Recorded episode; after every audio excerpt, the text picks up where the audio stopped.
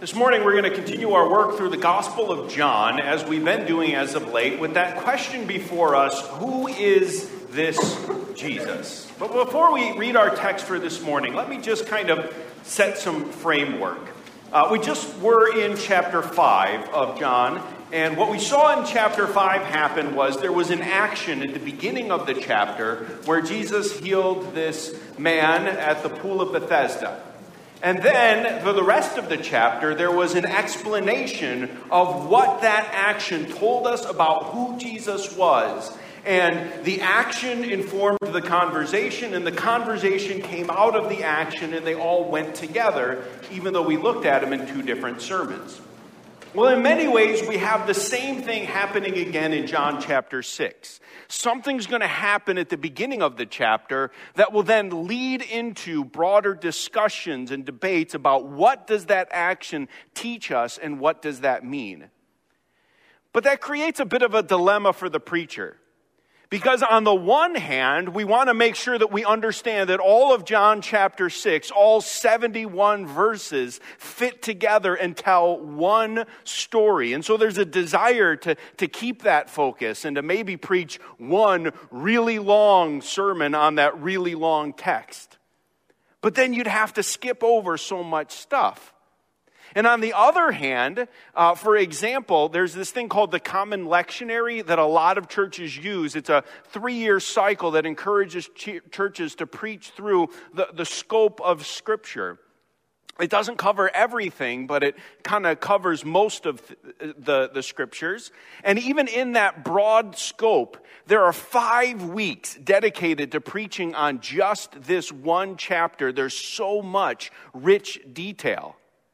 However, by the time you get through five weeks, you've forgotten where you started and you've lost track of how those two things are playing together. And so, just to be abundantly clear, we're going to take three weeks to work through John chapter 6.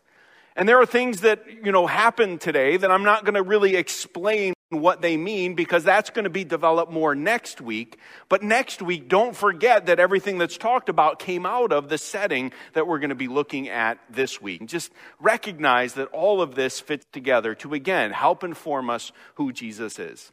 So, with all of that background, let's go ahead and read our text for this morning, which is John chapter 6, and we're just going to be looking at the first 21 verses.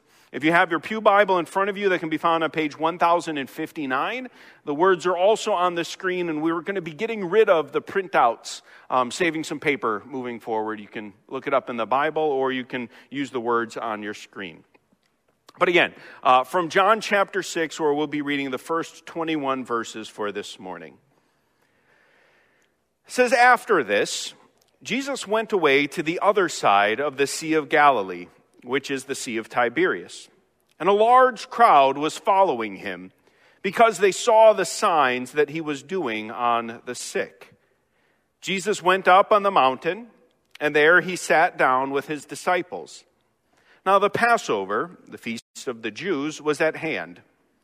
Lifting up his eyes then, and seeing that a large crowd was coming toward him, Jesus said to Philip, where are we to buy bread so that these people may eat? He said this to test him, for he himself knew what he would do. Philip answered him, 200 denarii worth of bread would not be enough for each of them to get a little. One of his disciples, Andrew, Simon Peter's brother, said to him, There is a boy here who has five barley loaves and two fish, but what are they for so many? Jesus said, Have the people sit down. Now there was much grass in the place, so the men sat down, about 5,000 in number. Jesus then took the loaves, and when he had given thanks, he distributed them to those who were seated. So also the fish, as much as they wanted.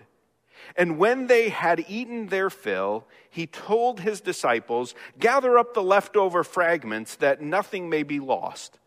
So they gathered them up and filled twelve baskets with fragments from the barley loaves left by those who had eaten. When the people saw the sign that he had done, they said, This is indeed the prophet who is to come into the world. Perceiving then that they were about to come and take him by force to make him king, Jesus withdrew again to the mountain by himself. When evening came, his disciples went down to the sea.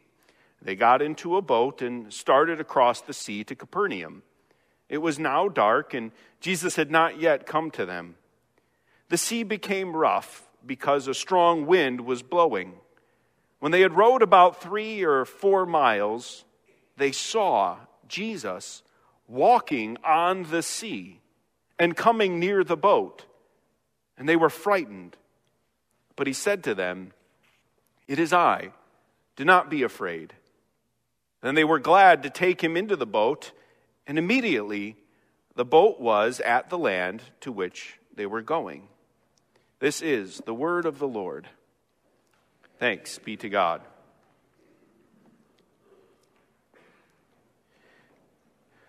So if Pastor Patrick hadn't gotten Cody up this morning, uh, up here this morning, he could have gotten any one of us up here and he could have asked us about things that we do that are easy, things that we do that are more challenging, that we are proud of, that only a few people are able to do. And then those are those and then those things that we wish we would be able to do, but quite frankly, are impossible.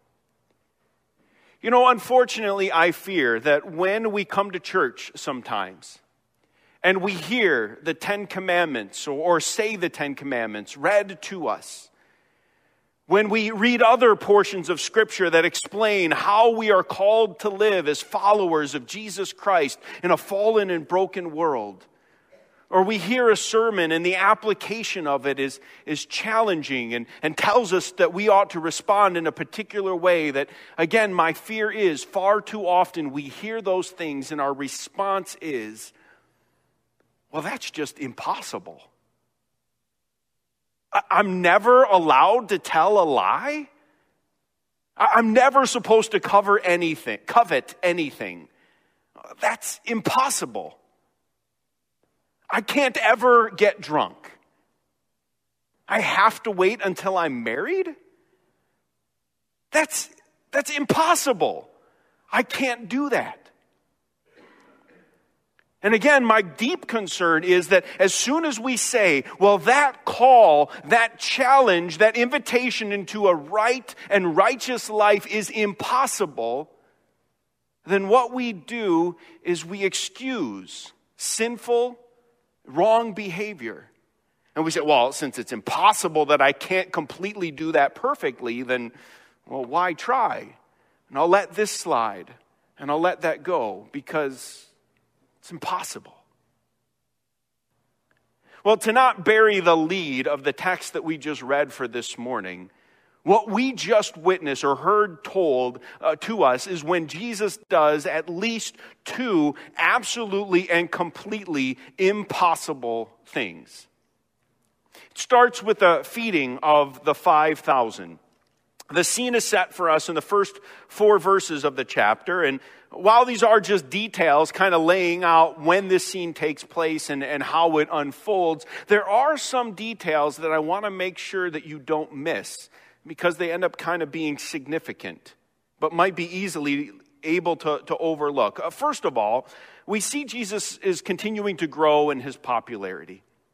Despite the fact that there are these challenges and arguments that he's having with the religious leaders, the people are starting to grow more and more attentive to the things that he's saying. And they are gathering around him, and, and no matter where he goes or where he travels, these crowds are coming in larger and larger amounts, further and further away from their homes to be around Jesus. And we are told why that is happening. And it says in our text in verse 2 a large crowd was following him because they saw the signs that he was doing on the sick. So they're there because Jesus is a miracle worker. And they want to see what's going to happen next. Or, or maybe he can do something for them, for their health, or for their life. And so that's why they're following him. Another little detail that, that seems to be a surprise comes in verse 4.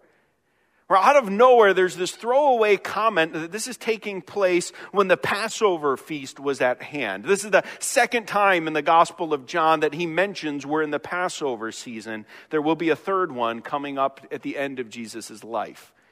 But again, why mention that? You see, there are many that were, you know, even if you recognize it, everything else we read, it seems like it's an irrelevant comment to the rest of the story. It really has no meaning whatsoever or significance. However, there are others that actually say that that comment becomes the key, the most important of details in helping us understand what takes place and how to understand and interpret it. So, through the season of Lent that we just finished at Easter, as a church, we went through this whole series of how Jesus fulfilled the feasts and the festivals of the Old Testament. And there are many who say that in the Gospel of John, in the section that we are right now, between chapter 5 and chapter 10, that that's exactly what John is also doing. He is showing us how Jesus fulfills the feasts and the festivals of the Old Testament. And so, as we saw with reference last week, or I mean, sorry, in the last chapter to the Sabbath, we see in chapter 6 reference to the Passover, and we will see reference to the Feast of Booths in this section. And in many ways, what what John is doing is exactly what we had just done, is explaining how Jesus fulfills these. So while that comment about the Passover seems to be an odd offhand comment, don't miss the fact that that could be key to understanding a lot of what Jesus is doing and saying about himself. So don't miss that detail. Now, when we get into the story itself, it's, it's initiated by a recognition of this problem. There is this huge crowd that has followed Jesus and his disciples to the other side of the Sea of Galilee. And while they are there and the gathering together, it's time to eat. But there's no food. Now, the first question that we have to kind of ask in this text is well, why should that matter to Jesus? You know, if all of these people were going to travel this distance just to hear what Jesus had to say, they should have thought uh, in advance and brought something with them if they wanted something to eat. That was their responsibility, their thing to worry about, not Jesus's. So why does he even get involved? It's not his problem. But in verse 5, we see this statement where Jesus, it says, lifting up his eyes then and seeing that the large crowd was coming toward him. And that phrase, lifting up his eyes, reminds us of a phrase that Jesus used just a few chapters earlier in chapter 4, verse 35, when Jesus was in Samaria talking with this woman at the well. And the disciples come to Jesus after he has this conversation and they ask if he was hungry, if he needed something to eat. And his response was that he didn't need anything to eat because he had food that they didn't understand. And then he calls them to lift up your eyes and see that the fields are white for the harvest. Jesus didn't have to worry about this problem. It wasn't his issue that this crowd of people were getting hungry. But one of the main things that we do learn about Jesus in this passage is that he is a provider. He sees the needs of the people and has compassion on them. He knew that these people needed food that only he could give. And so he's going to provide for their need. Knowing that that's what he's going to do, he tests his disciples. People that had been walking with him, had been seeing his miracles, had been listening to his teachings, and he wanted to see how they reacted to this situation, to this need. But all they see is the need.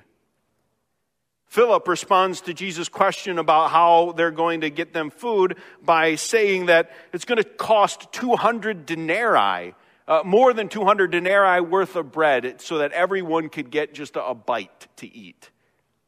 Now, each denarius was worth a day's worth of work. You work one day, you usually received one denarius. That was your reward. And so each denarius is worth a day's worth of work, meaning that 200 of them is, is more than half of a whole year's worth of wages. To, to put that in a modern context, I, I searched what is the average income of someone in Escalon? And I found a website that said that the average household income in the city of Escalon in 2018 was roughly $71,000 a year. Divide that by 365, you get the $195 earned each day. Multiply that by 200, and you get the equivalent of a cost of a meal for 5,000 people being about $39,000. If you divide that by just 5,000, that's worth $7.78 per person, which makes sense. That's about how much a, a meal would cost per person. But that's assuming there is just 5,000. Most people believe that the 5,000 is just counting the men, and there were likely many women and children along with them, meaning that again, if you wanted to pay for this, no one would have that much amount of money. None of you, none of us, even collectively, could come up together with $39,000 offhand in order to feed 5,000, this many people. And so the need is great. They certainly don't have the money. And the supply of food is extremely low. Andrew, another disciple, he highlights that they were able to find some food, but what they were able to find was five loaves of barley bread and two fish. Now, first of all, recognizing that this is loaves made out of barley, uh, commentators say that that highlights the fact that this is a, a poorer person's meal. Um, barley was the cheaper of grains, and so that's what they, the poorer people would eat. And by the way, also, in referring to five loaves, it's not like he was carrying around five sacks of Wonder Bread. Uh, these were probably the size of like a Twinkie. Um, and this was his lunch. A couple of, you know, loaves of, of bread and, and two probably smaller sized fish. That's what he brought for himself to eat. The whole point being, compared to the need, the supply is not only ridiculously low, it, it's, it's absurdly low. It's impossibly low. There's no way that five loaves the size of a Twinkie are going to feed more than two people, uh, let alone 5,000. It is impossible to feed this many people with that little of food. But it wasn't about the fact that the need was so great and that the supply was so little. It was about the fact that Jesus was with him. And when you are with Jesus, Jesus does the impossible. He prays, and he breaks the bread, and he feeds, and he feeds, and he feeds.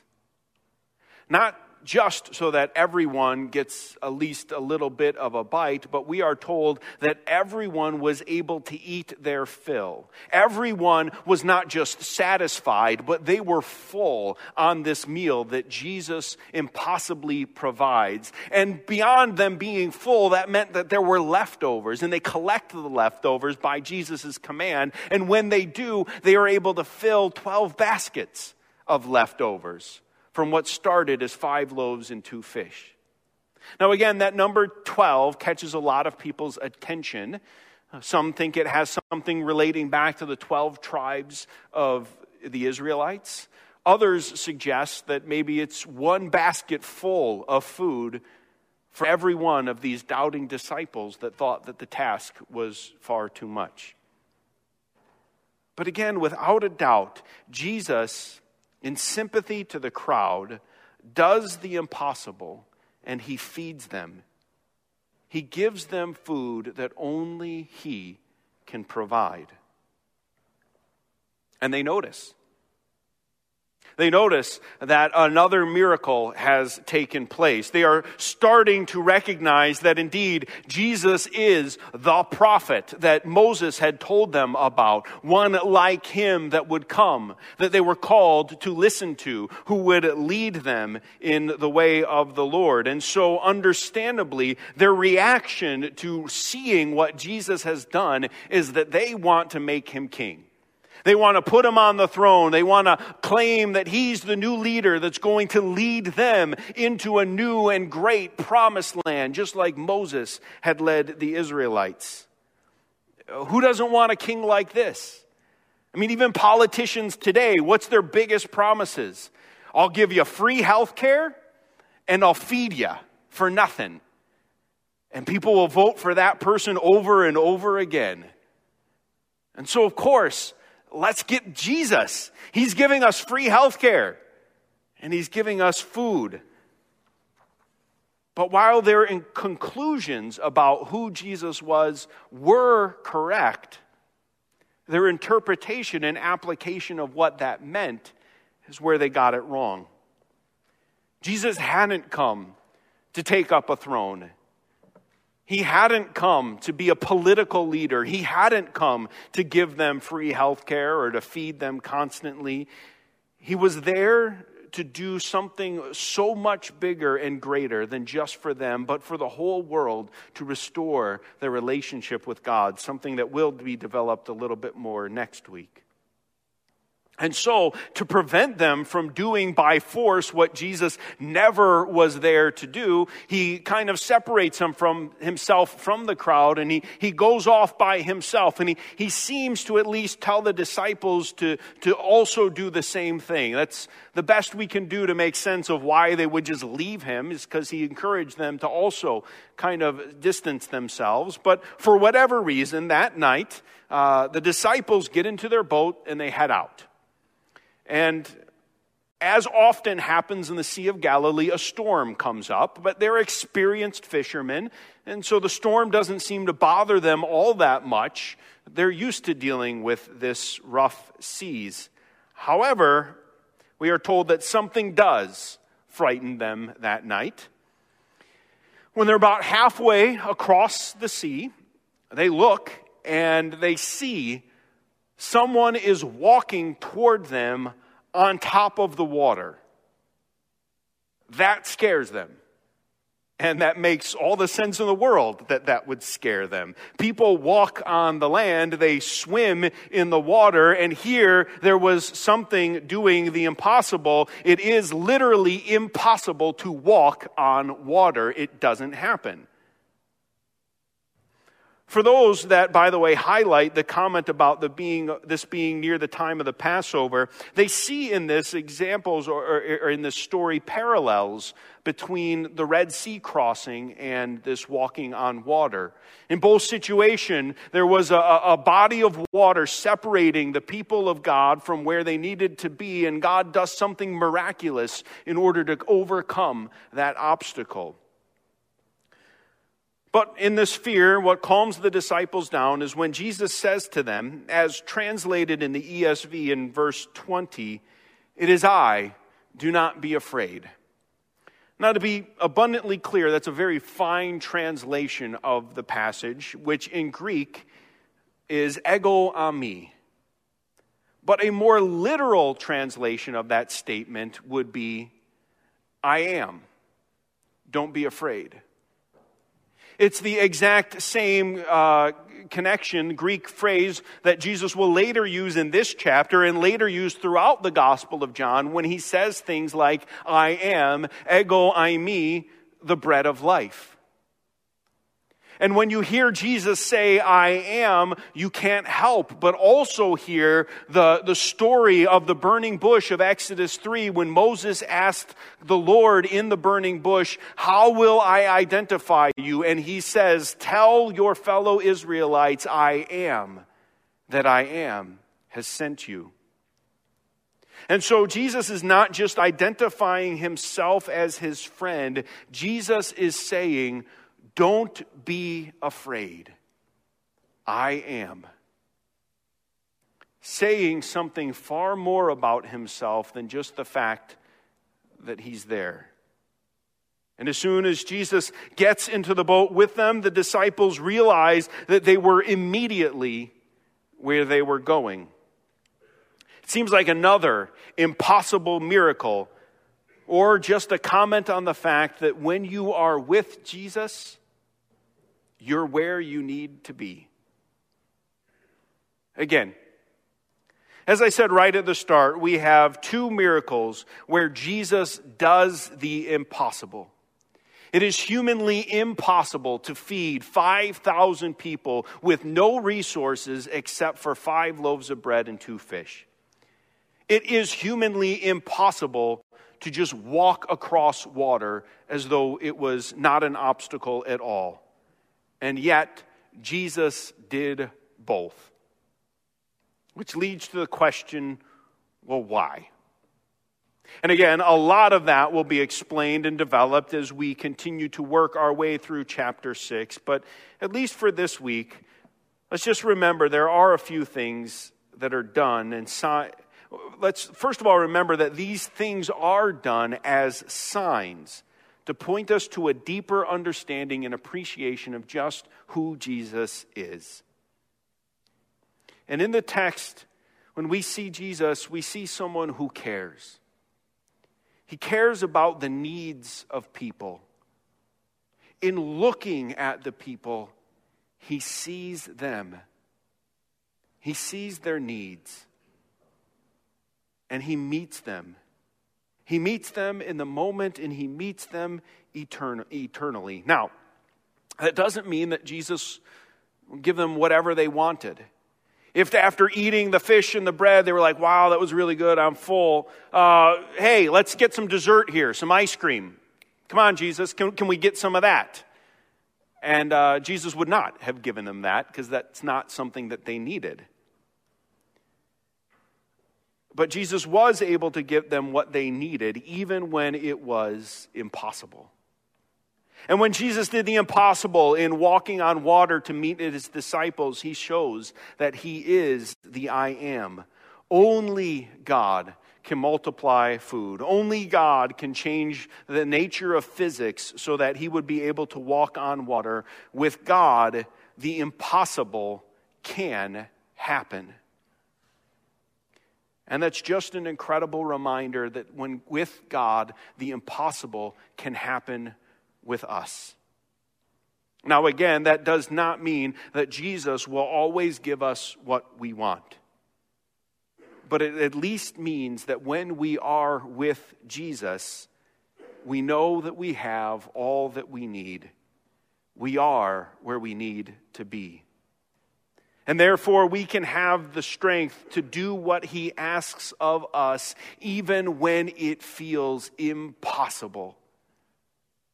When we say, it's impossible for me to stand against that temptation, when we're with Jesus, it's possible. When we say, I can't face this health crisis and challenge, I don't think I can do it, it's impossible. When we rest in Jesus and we know that He is in control and in charge, it's possible. When we say, someone like me can never be saved. That's for all these other good Christians that gather here every Sunday, for those people that are far better than I, but I could never be spared. I, am not good enough of a person. Jesus says, Don't be afraid. I am.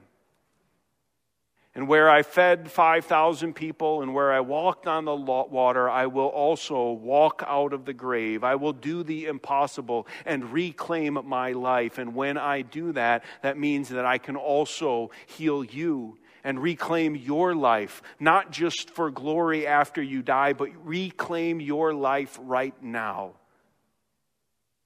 So the invitation is come, walk with me, sit at my feet and when we are with Jesus, the impossible can happen.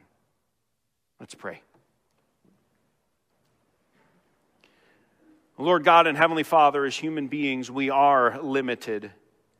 And in those limitations, we struggle to know what we are limited by and what we just refuse to do. And we put limits on ourselves when we think that following you or being the type of people you call us to be is impossible. But I pray, Lord, that through this series and as we study your word in general, as we engage with it on a day in and day out basis, as we walk with you, that we would recognize that when we are with you, we have everything that we need. And therefore, when you do call us, to go and live or to do certain things that just seem impossible, that we would have the faith to trust that when we are with you, all things are possible. So, Lord, we surrender our lives to you. And may that be evident in the way that we live our lives in this coming week, how we use our time, how we use our resources, how we stand against temptation, and how we serve others in our community with the gifts that you have given to us. May our ears be open to what you are calling of us, even when it seems impossible. But all of this can only be done in the power and through the strength of your name. And so that's why we pray in the name of Jesus all these things. Amen.